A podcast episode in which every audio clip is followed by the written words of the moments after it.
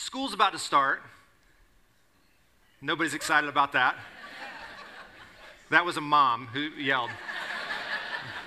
School's about to start. When I got to school and began just the first couple days, whether it was high school or, or even in college, I wanted to know, like, what's the syllabus? Like, what am I going to have to do this semester to get through? And once the teacher started teaching, I wanted to know what's on the test. Like, how can I pass this class with the least amount of effort possible? I mean, let's just be honest. You're with me, right? Unless you just loved, this morning we were driving in and my son and I were talking, uh, Charlie and I were talking. He was asking me about, like, what was the highest level of math I took? And I took calculus, and he was like, why did you do that? And I'm like, I use it a ton as a pastor. And he's like, Why did you take calculus? And I said, I had no idea why I took calculus. It's just what they told me my class was going to be. And I took it, and it was awful. Like now, some of you, some of you are engineers, and it comes in handy. I think I don't know. I've never met anybody who's used calculus, but somebody's going to email me and tell me how important it is to our salvation and our way of life in the world. But for me, I just wanted to know what's on the test. Help me get through. Uh, my calculus teacher one time, oh my gosh, this is the problem when I get up and start talking, is I chase rabbits. My calculus teacher one time, he, uh, we were taking a test, and he said, I'm going to leave, um, I'm going to leave the room. And he left on the desk. He said, when you're done with your test, just turn it in here on top of the answer key. And he left the room. And he came back five minutes before the end of class and he said, Oh, by the way, this is the answer key for the next period class. It's not for your class. And all of a sudden, you saw erasers like in the room, like all across. It was awesome. Anyway, that has nothing to do with it. So, what's on the test? Like, what's on the, the, the test of life? Like, what do we need to know? What do we need to do to, to walk with God? How do, how do we enjoy a life um, that honors God? I think that's a question that is important for us to wrestle with. And in the Old Testament, we find a passage of Scripture that guides us and directs us.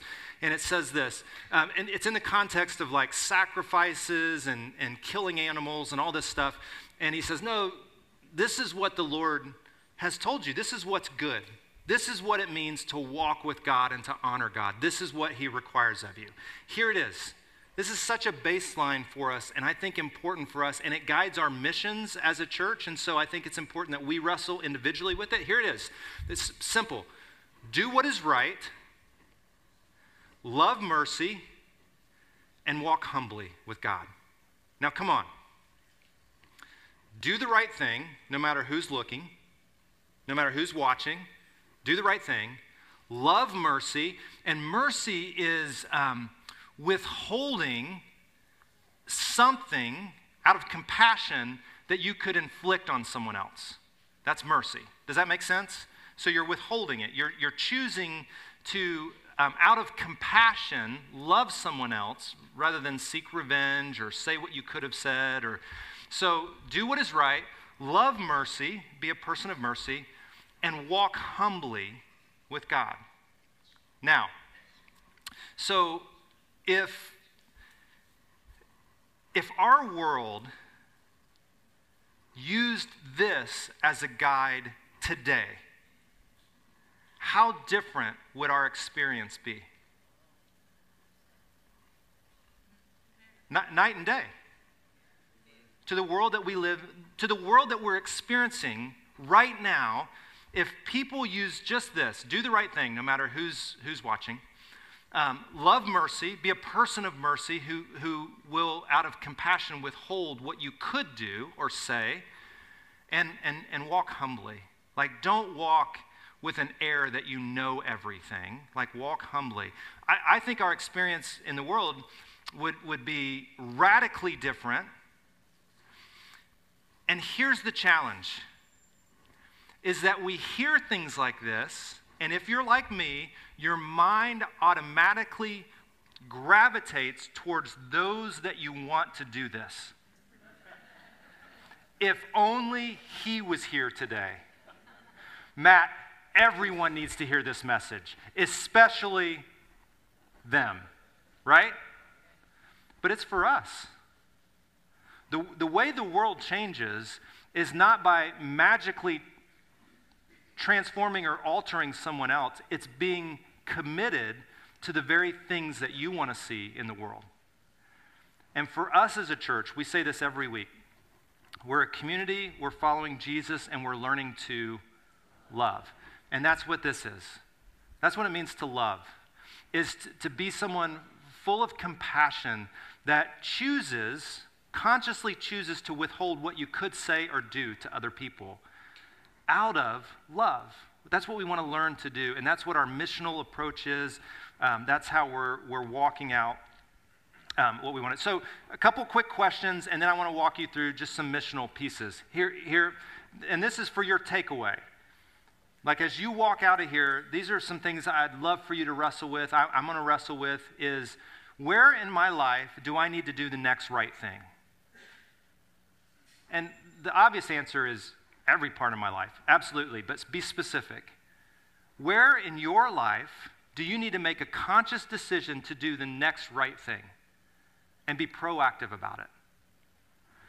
Number two, are you committed to living a life of mercy when it comes to the people you encounter?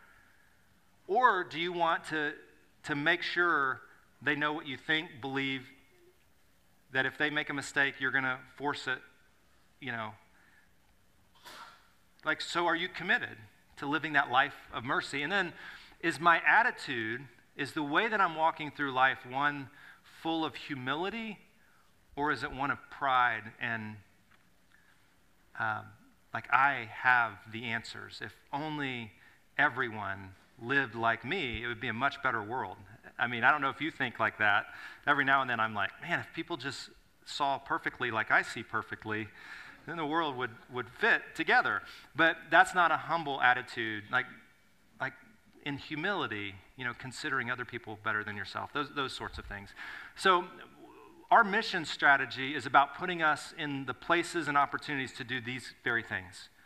It's to, to learn how do, we, how do we walk humbly in the world in, in which we live? How do we be proactive about our, our, our mercy?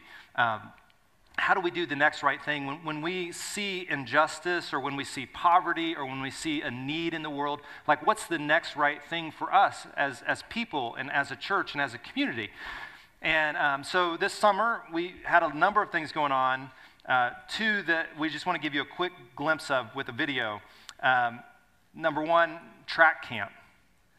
Yeah, yeah, super exciting.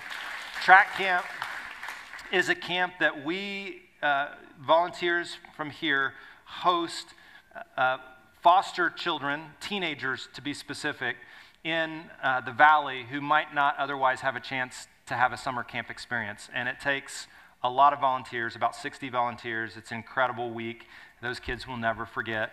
And um, for the last eight to 10 years, we've been going to the Dominican Republic, and it's just another great experience to, yeah, come on. All right, um, that's it.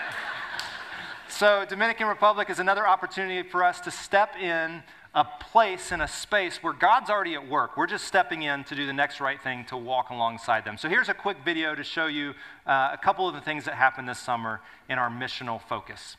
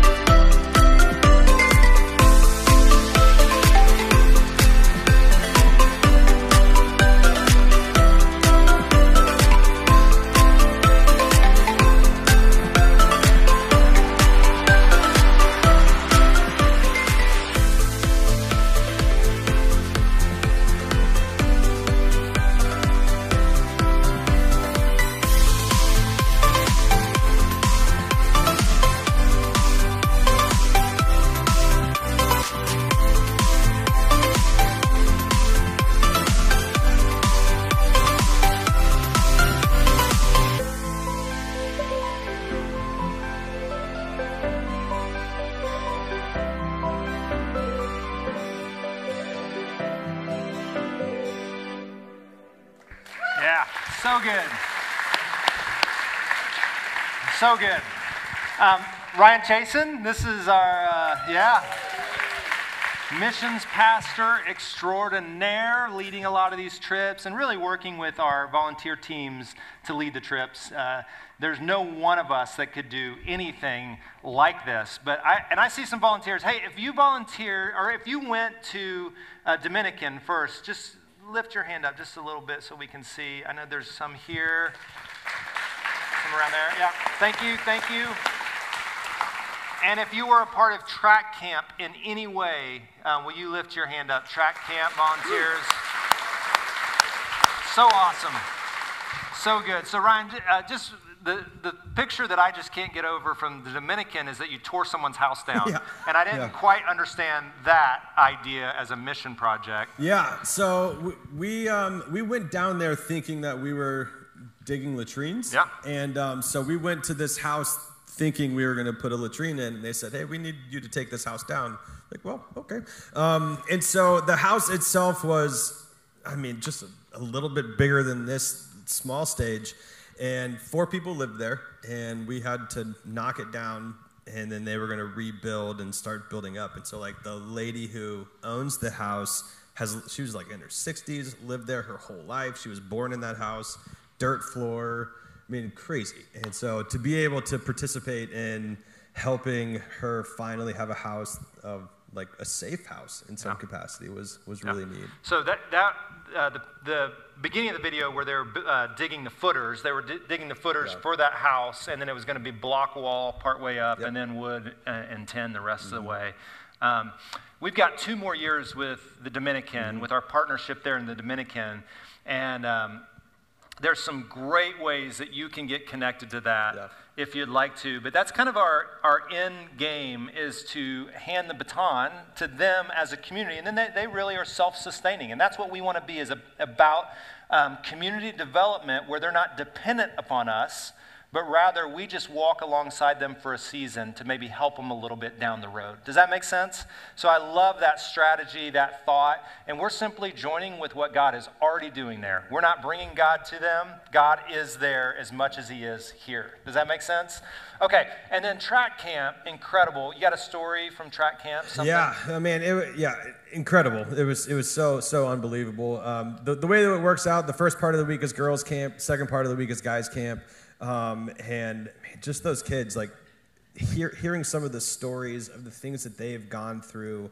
Um, I mean, at most, 15 years is just gut wrenching. And I remember sitting across the table from a kid, and he was telling me his story. And um, like at one point, he was saying that when he was nine, he was running drugs for his dad, like to school, and was brought into like like into the gang life and stuff at nine years old and i'm sitting there i'm like i have an eight year old and i can't even process like I, I, I, just can't physically process what they've dealt with and um, but at the end of that conversation he just he just said he over and over he was like and so today, I just try to be a better person today than I was yesterday. And I'm yeah. like, dude, that is incredible. Yeah, to do the right uh, thing. Yeah, to yeah. do the right thing. Yeah. And it is, I told him, I was like, it's just one choice at a time, right? He's like, one choice, one day at a time. I just want to be better. And I love it. For many of the foster kids uh, that we have an opportunity to, to be with and walk with, um, we'll never know how one conversation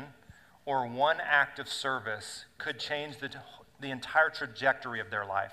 And I know many times we think, um, how, how could just spending three days with foster kids make any difference? Let me tell you, it does. Because they, in many ways, have not had um, supportive and encouraging parents to, to bring them along. Or their parents have been in some challenging situations that has taken them out of the mix. So, McDowell, I love your heart for uh, the foster um, initiative that we're on. And to those who were a part of that camp, thank you, thank you, thank you, thank you. It makes a world of difference. Now, one uh, thing that we wanted to do this morning, and we'll do this very quickly, is we wanted to give you just an idea because it's important for you to know that we don't just go about missions um, haphazardly. We actually have a strategy at what we're trying to accomplish. And here are some of our missional focus, and, and you and your team of volunteers yeah. have put this together. These are the five areas that we're speaking into both locally and globally. So, yeah. what are the five areas? So, the five areas at risk youth, um, community development. Do you mean to kind of talk through the different ways or not yet? I don't know. Yeah. Probably not yeah, yet. Yeah. So, community development, uh, the food and water insecurity or food and water crisis uh, human trafficking, and the refugee crisis. Those are the five areas that we believe that God has uniquely called us to stand in the gap for. Yeah, and so um, to see some of these, uh, I want to show you just some of our local and global mission partners, and, and then we can talk a little bit about how we might be able to jump in. So here are our local partners. Um, yeah, just share just real quickly what each one does. Yeah, so Teach One to Lead One is a mentoring program inside of public schools. Uh, Harvest Compassion Center, there's three centers here around the valley, um, and they are a boutique shopping experience for anyone and everyone to get food and clothing. Doesn't matter who you are or how much money you make. Um, McDowell 127 is our foster care initiative, and so there are a ton of ways that you can get connected within McDowell 127 from picking up a foster box next week for example, um, to becoming a mentor or going to track um, as well. Um, Feed My Starving Children is a meal packing event down in Mesa. Um, it's really cool. You go there for like an hour and 45 minutes, pack a bunch of boxes, and everyone cheers and celebrates, and you walk away sweating. and it, well, and it feeds it feeds children and families yeah. for like a year. What yeah. you do will feed families it, for, yeah, for a year. Incredible. And then Streetlight USA, um, they are actively rescuing girls out of human trafficking here in the valley. Um, they have a really neat relationship with DCS, and where, like DCS, if they find a girl, they'll send them to Streetlight, uh, and they have like a rehabilitation process that these girls go through, uh, like 12 to 18 years of age. Um, and, well, and, and just so you know, a lot of times we hear human trafficking and we think somewhere else. It's in our backyard. Yeah. They are capturing young girls and boys and using them for a profit in many industries that you would just be appalled at. So it's in yeah. our backyard. We want to address that. Yeah. We want to help um, pull them out and, and give them kind of a step up in, into their lives. And then globally, um, here's some things Dominican Republic, we mentioned that. Honduras, we uh, are beginning a partnership in Honduras. We'll actually have a sister church there that we're going to be working with and a, and a food supply organization to provide every kid who's in that school food every single day. So these kids don't have to go without food. It's awesome. Honduras is a new one. Um, one mission in Mexico, uh, in Germany, Pink Door, which is the human trafficking, mm-hmm. helping women out. Paris, uh, and Lebanon are both refugee crisis cities where there are many refugees coming in. Hey, this is a cool story from Camp Create and Missions. Yeah. You helped the kids have a little comp- healthy competition. Yeah, healthy, yeah. so they kids brought change in all week. A couple kids brought checks. Thank you for that, Thank parents. Um, and and so there was a competition, girls and boys, on who could raise the most money and yeah, um, the, the, the, boys were leading every single day except for the last day. Um, the, the girls brought some, brought some heat on that last day. But, but these kids, kindergarten through fifth grade, um, and parents, they brought um, almost $4,000. Yeah. one mission. Just, and it, yeah, there you go. And so it's, yeah. it's, it's all for one mission. Uh, one mission is down in Rocky Point. Uh, it costs $8,000 to build a house there. And so they almost raised enough to build half of a house, which is awesome. Incredible. Yeah, so cool. Um, one thing that happened this summer, I'm going to give you, I want to tell you quick, I want to give a shout out to, like, this is our strategy. It's so cool to see people in our church just take it and run in different yeah. places. And John uh, and Daisy Austin this summer, to raise money for children around the world climbed Mount Kilimanjaro. No big deal. No big deal. Yeah. So, yes, yeah, come on. Yeah. so, so cool. Uh, Joe Webb's brother, Mike Webb, actually led this trip, and they raised money uh, for uh, about 4,500 kids around the world, 31 different countries and they did this, raised money, they worked together, and they made it to the top of Kilimanjaro. And I asked them, hey, are, are you ready to do it again? And they said, every day except for the last day, because we love oxygen. and when you get up to that higher level, you lose some, some oxygen levels. Um, so many different ways that you can get involved. We have a couple more global mission trips coming up this fall uh, one to Mexico, one up north. Yep, to the Hopi, Hopi Reservation. Hopi Reservation. Mm-hmm. Those are community development and relief uh, kind of trips, building, building homes. Um, for those of you who enjoy golfing, we have a golf tournament coming up. And this year, the golf tournament's raising money for two different initiatives of ours. Yeah, two global, one local. One is Harvest Compassion Center here locally, and then globally is At Home Church in Paris and Heart for Lebanon in Lebanon, both refugee organizations. Refu- yeah, mm-hmm. refugees. So you can be a part of this. We have some sponsors who have sponsored basically the entire uh, cost of the golf tournament. So 100% of what you give to participate goes directly to missions. Yeah. So nothing is going to the actual cost of golf. That's been covered. What you give to register goes 100% to the mission organization. Yeah. It's pretty cool yeah. uh, that you can be a part of that. And spots are limited. Yeah. Yeah, so yeah. sign up. Yeah. Um, all online right now. You can, you can jump in. All right, one last thing, and, and then I'm going to give you a little bit of a challenge. Uh, passage of Scripture in Romans, and a little bit of this can tie in, if you think about it, back to that Micah passage. And here it is Romans chapter 12. We're told um, to not just go with the flow of culture, it's, it's, it's here. Okay. I'll just read it from here. Don't become so well adjusted to your culture that you fit in without even, there it is, without even thinking. Instead, fix your attention on God. So here's the challenge. Many of us just get sucked into the flow of culture and we just go with the flow and we don't even think about it. And many of us end up with habits that we would have never picked up if we were intentional. So the challenge here is don't just go with the flow. Instead, fix your attention on God, and God will begin to transform you on the inside so that you begin to live differently on the outside.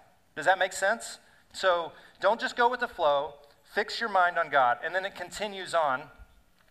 Readily recognize what God wants from you and respond to it. Now, this is a challenge. Readily recognize when you see a need, do the next right thing. Respond to it. Do something about it. Don't just stand on the sidelines. Unlike the culture around you, which always pulls you back to its level of immaturity, here's what I want you to hear. Don't miss this. God brings out the best of you. Like that's what God wants to do. Is he wants you to be your best self in the world. Who doesn't want that? Who doesn't want to be their best version of themselves? Like all of us want that. And so the way to get there is not just to go with the flow without even thinking, but rather to recognize and respond anytime God puts something on your heart. Anytime you see a need, that you just respond and you meet that need. And so here's the challenge, and, and we'll be done for the morning. The challenge is to pre decide your service. Because if you wait, if you wait, you probably won't do it because there's something better that will come up. Uh, when, when I was in, in high school and I had sports in the summer and I had to work for the season that was coming, if I just if I didn't pre-decide that I was going to work out and condition, I would just go with the flow.